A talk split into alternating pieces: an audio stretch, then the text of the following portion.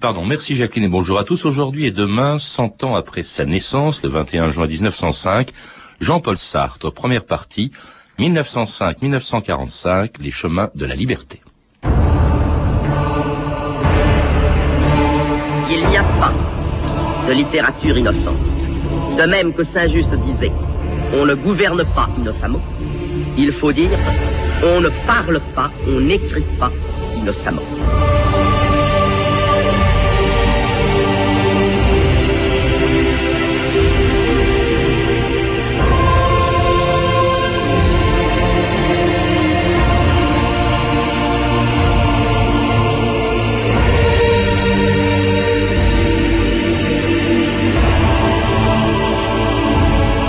2000 ans d'histoire.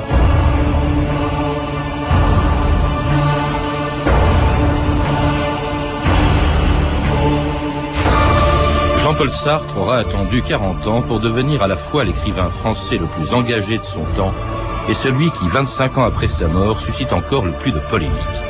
Mais si aujourd'hui, même ceux qui l'ont suivi dans ses engagements les plus contestables admettent qu'il s'est beaucoup trompé, tout le monde reconnaît en Sartre un des auteurs les plus féconds du XXe siècle. Romancier, philosophe, dramaturge, critique, Sartre est l'auteur de quatre romans, de nouvelles, de dix pièces de théâtre, d'une dizaine d'ouvrages philosophiques, d'une autobiographie, de scénarios de films et d'innombrables articles de journaux.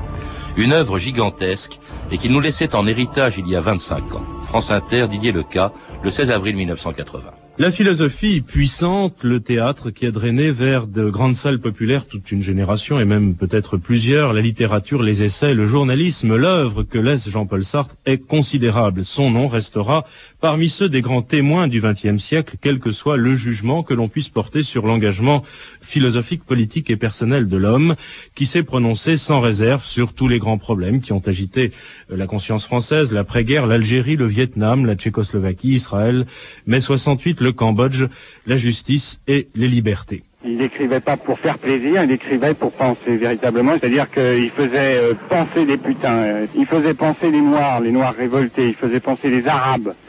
Et il nous faisait tomber de notre chaise, mais lui aussi, il acceptait de, tomber de son trône. Et c'est ça, c'est fantastique, c'est qu'il acceptait de descendre et de, de, se penser comme tout le monde, et donc de forcer tout le monde à penser avec lui, pas comme lui, avec lui. Et c'était André Glusman le jour de la mort de Sartre, le 21 juin 1900. 1900 euh, 80. Pardon, je suis confondu la date de naissance et la date de sa mort.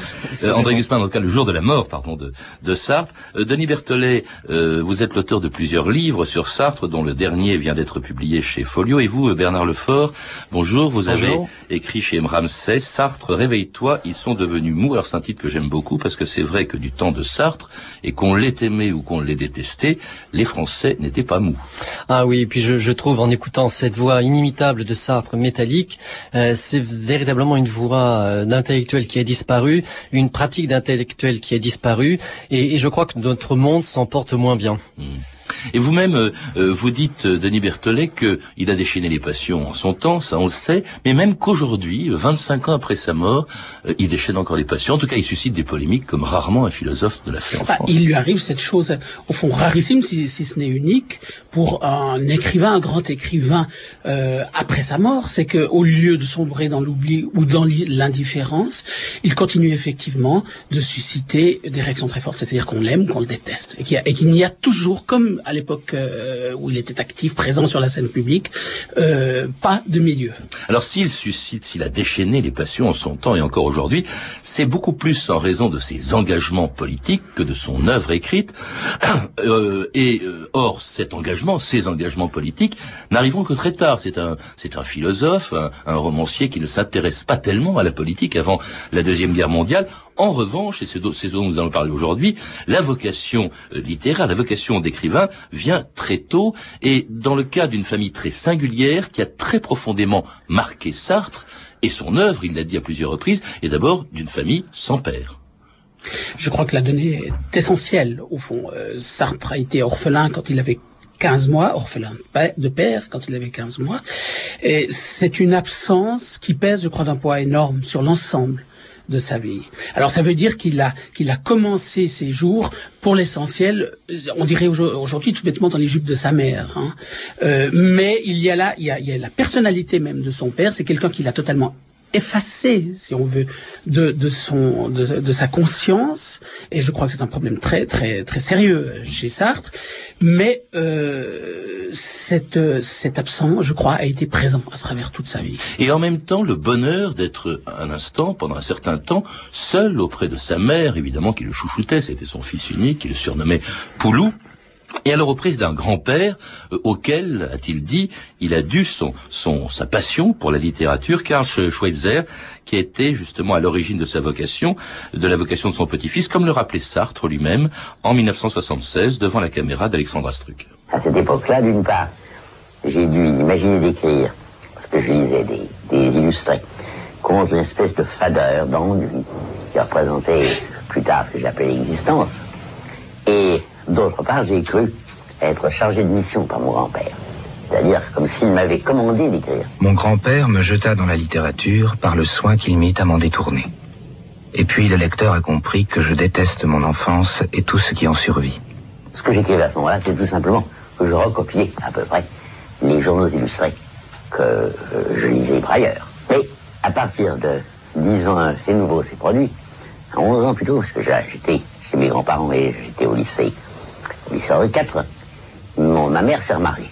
Et ça a été certainement une période qui a tout changé pour moi, puisque d'une part, ma mère, qui était jusque-là entièrement dévouée à ma cause, et que je considérais un peu comme une, une grande sœur. Ma mère a introduit quelqu'un dans ma vie, et en plus ce quelqu'un devenant le maître de mes destinées, je me suis trouvé partir à La Rochelle, où il avait été nommé euh, directeur de chantier naval qui appartenait à la maison de Belleville. Et c'était Sartre racontant en 1976 le traumatisme qu'avait été pour lui le remariage de, de sa mère 60 ans plus tôt avec Joseph Mancy, directeur des chantiers de La Rochelle. C'est à ce moment-là, dites-vous, Denis Berthelet, qu'il découvre avec son beau-père que les pères sont des salauds. Oui, alors ça a été une révolution terrible dans la vie de, de, Sartre, parce qu'au fond, euh, auprès de ses grands-parents et de sa mère, il vivait dans un paradis, euh, et, et, tout soudain, avec ce beau-père qui débarque, qui est un homme parfaitement euh normal, qui n'est pas plus salaud que n'importe quel autre, mais avec ce beau-père, il tombe dans le monde réel, il tombe dans le monde de l'économie, dans le monde des hommes, des institutions, et pour lui, c'est vécu, c'est habité comme la tombée dans, dans les enfers. Bernard Lefort? Oui, non, je vais simplement ajouter qu'il découvre tout ce que vous venez de dire, Denis, mais aussi la violence. Il découvre la violence alors que ses années, ses premières années étaient complètement protégées, et l'irruption de l'histoire se fait un peu, je crois, au moment de La Rochelle, enfin, lorsqu'il est à La Rochelle avec avec son beau-père.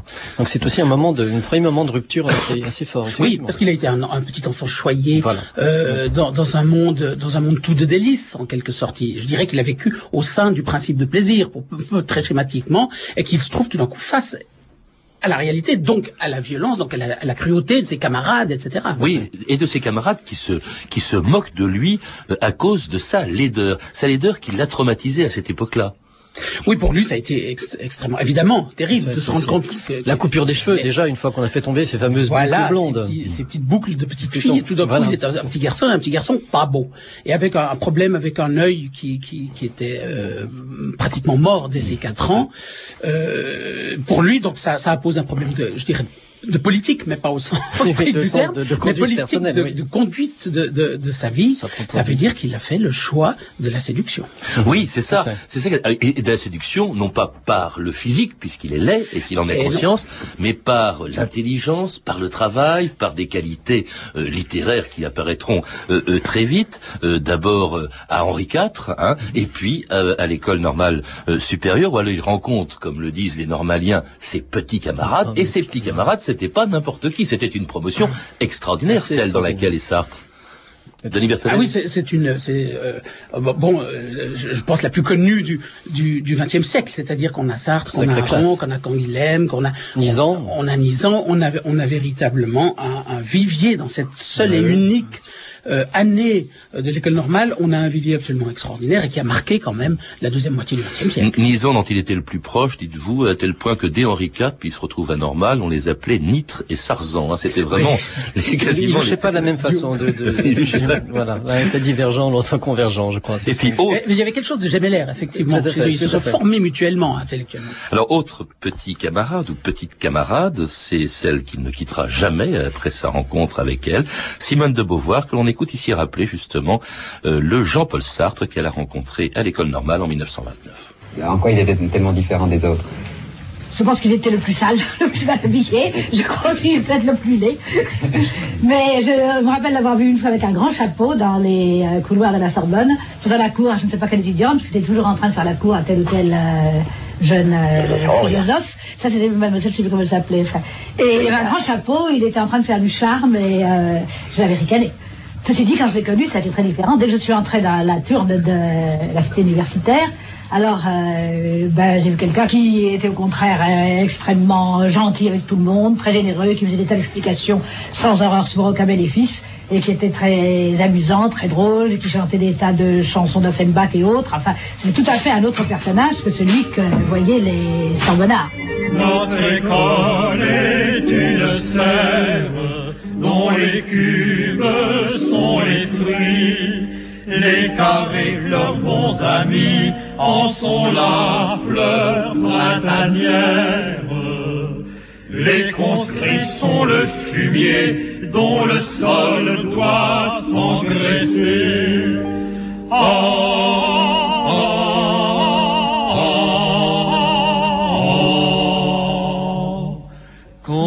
Pense que les femmes qui sont des êtres charmants, ont pu porter dans leurs flancs ces conscrits monstres informes. À vous dégoûter vraiment du devoir d'engendrement. Notre école est une cage dont les cubes assemblés sont les aigles les carrés sont les vautours pleins de rage. Les conscrits seraient les faucons s'ils n'étaient pas de vrais cons. Et c'était, vous entendez les quatre barbus, la chanson des conscrits qui était la chanson traditionnelle de l'école normale, les carrés, les conscrits, euh, euh, cette chanson pleine d'humour que Sartre devait devait chanter. On, on découvre dans votre livre Denis Berthollet et dans ce qu'a dit euh, d'ailleurs Simone de Beauvoir en parlant de Sartre à l'école normale, un personnage qui peut surprendre aujourd'hui quand on l'imagine. C'est un Sartre plein d'humour, très drôle mais oui, Mais un potache, un potache, euh, c'était une seconde nature chez lui. Ces années d'école normale, je crois qu'il faut y insister. Il a retrouvé le paradis de son enfance. Tout à fait, même une première nature, à mon avis. Une première nature, oui, tout à fait. Donc il était comme un poisson dans l'eau dans ce monde-là. Et, ça a été des années de bonheur pour lui. Mm. Il a participé très activement, c'est le moins qu'on puisse dire, à la vie de l'école normale. C'était un bon pianiste, donc il mm. pouvait, euh, dans les soirées, accompagner en musique mm. ses, ses petits camarades. Enfin, ça a été des années de... de oui, il jouait la comédie, euh, il jouait la comédie sur le théâtre de l'école normal, il faisait des petits films, euh, il tirait à la carabine, euh, et, surtout il adorait, ça c'est ce qui avait marqué son enfance peut-être, c'est le guignol du tout simplement du Luxembourg. Et puis alors un Sartre également, on l'a entendu, toujours dans la bouche de Simone de Beauvoir, un Sartre séducteur, euh, dragueur, ce qu'il est resté d'ailleurs toute sa vie avec Simone de Beauvoir, avec laquelle il a formé un couple tout à fait étonnant, hein, ce qui à l'époque devait choquer, pas de mariage, pas de contrat, pas de vie bourgeoise, et surtout l'acceptation par les uns et par les autres d'aventures qu'ils avaient en dehors justement de leur propre aventure, euh, et notamment toutes les femmes de Sartre qui se sont succédées dès cette époque, des années 30. Il y a Olga et, et, Vanda euh, Kazakiewicz, il y en aura plus tard beaucoup d'autres. C'est très étonnant euh, ça. Euh, Denis Berthollet. Vous, l'évoquez, cette espèce de harem qui était autour de ça. Alors, c'est un non-conformiste absolu, si, si j'ose dire. Euh, alors, effectivement, il y a, il y a ce qu'ils appelaient d'ailleurs la famille. Euh, mhm. donc, pas de famille au sens bourgeois du terme, mais en revanche, une famille qui était un, un, un, circuit de personnes proches, plus ou moins proches, avec des maîtresses changeantes. Et il y a eu tout un réseau de, de, de, de- d'amitié quand Voilà. même aussi, Mhm. et d'amour qui a bougé sans arrêt, qui, qui a suivi Sartre euh, au cours de sa vie. Mais c'est un homme qui est tombé amoureux sans arrêt. Et jusqu'au bout de sa vie, après la guerre, il y aura, euh, il y aura Michel Vian, il y aura Dolores, il y aura Arlette, il y aura des.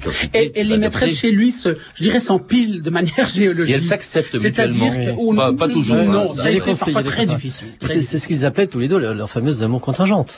Il y avait Voilà. quand même le point de référence. Mais il y a C'était eu des- Simone de Beauvoir, Voilà. les amours contingentes. Avec Et- des contingences très fortes. Avec des contingences très fortes. Alors un séducteur pour ses camarades de l'école normale supérieure et même pour ses élèves euh, à, au Havre ou à Neuilly après l'école normale à la fin des années 30 comme Jacques Laurent Bost. On s'emmerdait pas dans sa classe, qu'il était bon type, euh, on s'amusait. La veille du jour où il prononçait le discours de distribution de prévoirs, il s'était saoulé la gueule avec ses élèves de l'année d'avant. Il avait fini au bordel, vous couperez si ça vous dérange. Quand il nous racontait, il disait, je suis monté sur le dos d'une robuste putain. Je me rappelle la, la forme. Tout le monde euh, l'aimait bien. C'était quasiment un, cours particulier, absolument ouvert. Et pour vous donner euh, le ton de le rapport euh, de familiarité qu'on avait avec Sartre, la mode était au rébus.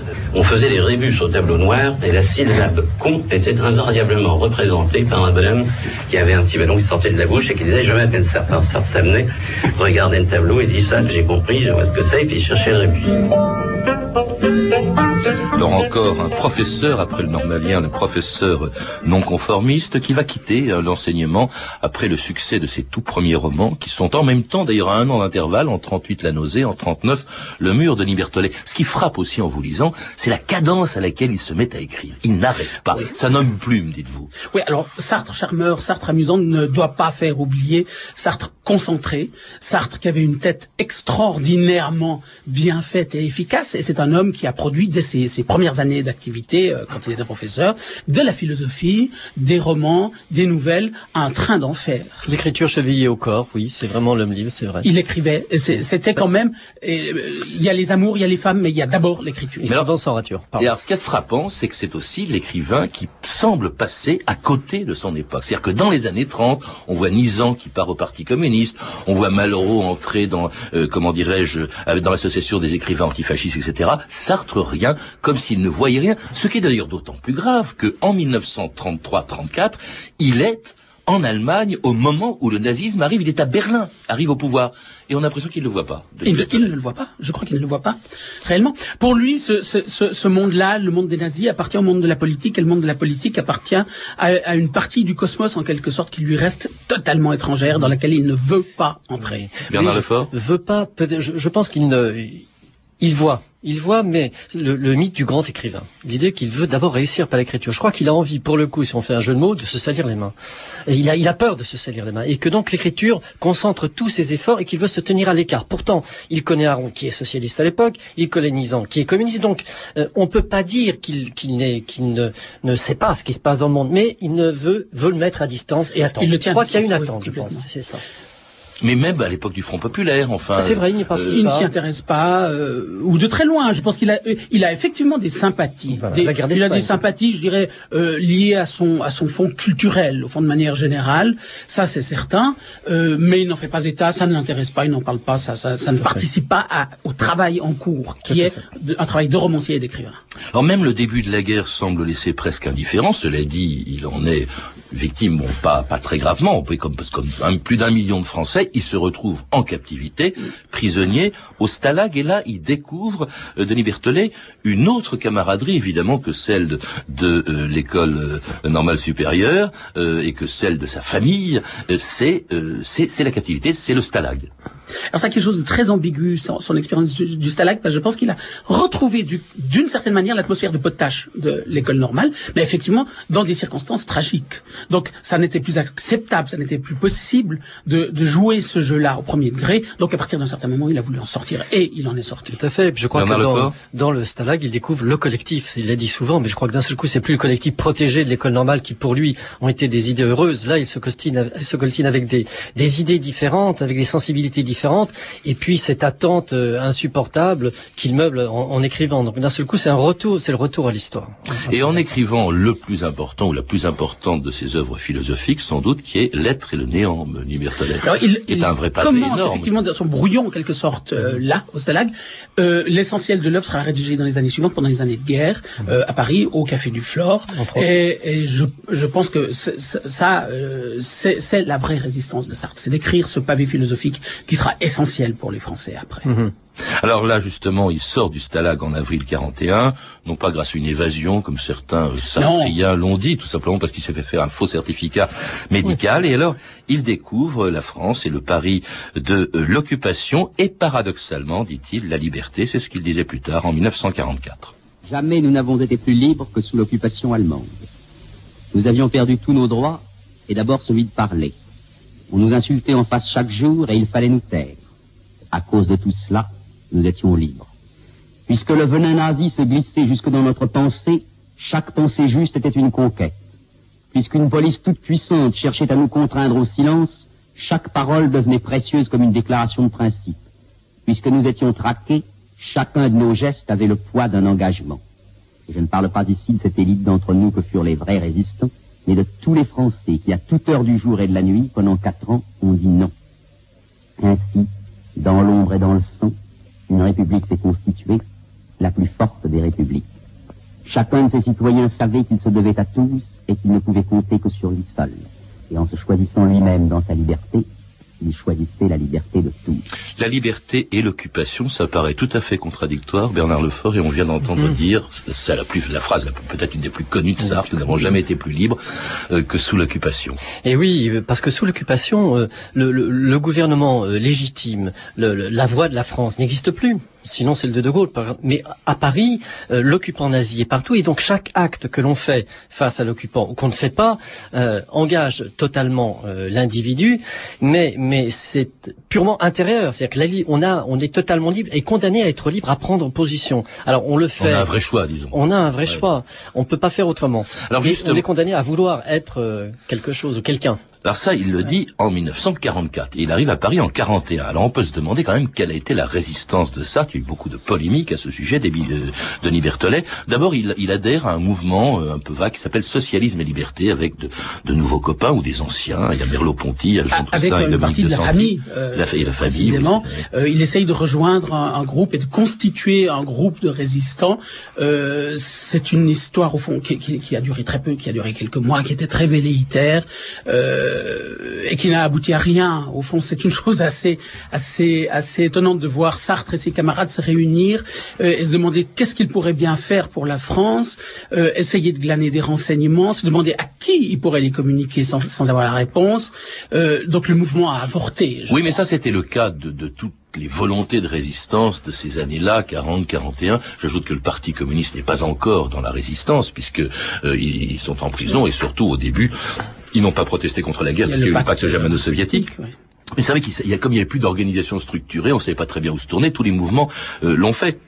Alors cela dit, ce, si, si c'est très velléitaire, c'est que cette organisation, socialisme et barbarie, refuse aussi bien le gaullisme, dont Sartre s'est toujours méfié, se méfiera toujours, euh, et que euh, le, le, Parti communiste animé, disait Sartre, d'une espèce d'esprit de sérieux qu'il n'aimait pas du tout, hein, je crois. Qui, qui dénonce oui, oui. très fortement euh, l'esprit de sérieux du, du Parti oui, communiste. Oui, oui, tout à fait. Bien sûr, d'autant qu'on accuse Sartre, euh, lorsqu'il revient à Paris, d'être en fait euh, envoyé par les nazis pour espionner, pour espionner les résistants. Donc, lui, oui. il ne peut pas y avoir d'accord. Et, et j'ajouterais quand même que je pense qu'il y a eu vraiment une résistance de Sartre. Bon, Sartre, c'était le résistant, euh, c'était l'écrivain résistant, certes.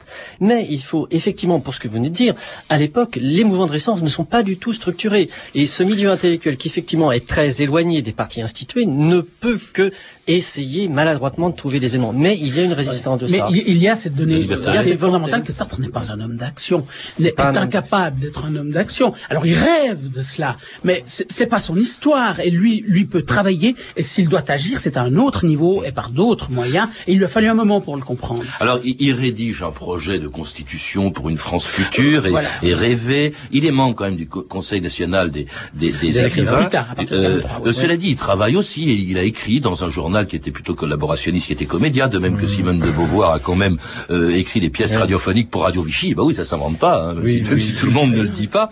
Euh, oui, Comédia, il s'est retiré très vite. Oui, participation, il avait, il débarquait du Stalag et il n'avait pas exactement compris. Et, Valérie comment les choses a écrit dans ce journal. Donc Valérie comme collabo. oui, oui, non, non, bien sûr. Non, mais enfin bon, disons que c'était pas un résistant actif, activiste et, très engagé. Cela dit, Malraux ne l'a pas été à la même époque. Hein. Il n'est pas, il est pas rentré dans la résistance. Non, je crois que ce sera un faux procès que de reprocher à Sartre l'avoir Ce qu'on lui a reproché quand même, euh, Denis Berthelet euh, et euh, Bernard Lefort, c'est que il a, alors c'est un genre nouveau pour lui. Hein, il, il se met le philosophe, l'écrivain, le romancier, etc. se met à écrire des pièces de théâtre les deux premières jouées, écrites et jouées pendant l'occupation, Les Mouches, qui n'ont eu aucun succès, et en revanche, Huis clos, L'Enfer, c'est les autres, euh, qui paraît quand même euh, qui, sur les scènes parisiennes en mai-juin 44, c'est-à-dire qu'au moment précis où les Alliés débarquent en Normandie, euh, eh bien, devant quand même la censure allemande, hein, qui, devant laquelle il fallait bien passer, on applaudit Huis clos de Sartre. Il a aussi demandé l'accord du Conseil national des écrivains. Donc il, il, a, il a, je dirais, verrouillé des deux côtés.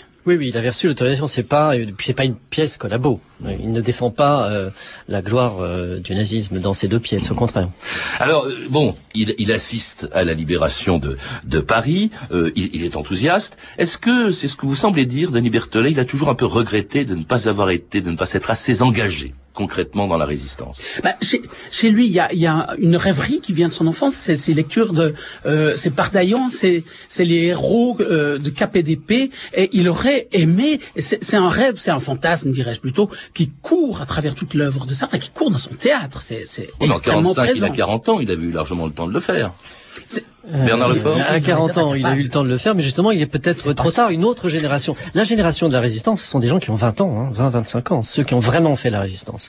Et puis Sartre vient déjà trop loin. Ce n'est pas son tempérament, il n'est pas par Daillon. Ça, Sartre a eu beaucoup de peine. il le sera un petit peu quand même, on le verra son demain. À partir de, de 1945, ce sera les engagements de Sartre, la deuxième partie donc de cette série de deux émissions que nous lui consacrons dans 2000 ans d'histoire. Denis Berthelet, je rappelle que vous êtes l'auteur de Sartre, une biographie qui vient d'être réédité en poche chez Perrin, en collection Tempus. Et vous avez également écrit Sartre, l'écrivain malgré lui, euh, publié chez Interfolio. Enfin, Bernard Lefort, vous venez d'écrire Sartre, réveille-toi. Ils sont devenus mous, un essai qui a été publié chez Ramsay. Euh, à lire également euh, Sartre, le catalogue de l'exposition de la BNF, dirigé par Mauricette Berne, une coédition BNF Gallimard, et puis Sartre, l'invention de la liberté, un très bon livre de Michel Contat, un livre magnifiquement illustré, publié chez Textuel. Enfin, il faut lire Sartre, bien sûr, l'essentiel de son œuvre qui est disponible en poche. Je signale d'ailleurs euh, récemment, ça c'est pas en poche, la parution du théâtre complet de Sade aux éditions de la Pléiade. Vous avez pu entendre des extraits de Sartre par lui-même, un documentaire de Michel Contat et Alexandre Astruc. Enfin, à voir jusqu'au 21 août 2005, l'exposition Sartre à la BNF, site François Mitterrand. D'autres références sont disponibles au 32 30, 34 centimes la minute ou sur franceinter.com. C'était 2000 ans d'histoire. Merci à Alain Armstrong, Jean-Philippe Jeanne,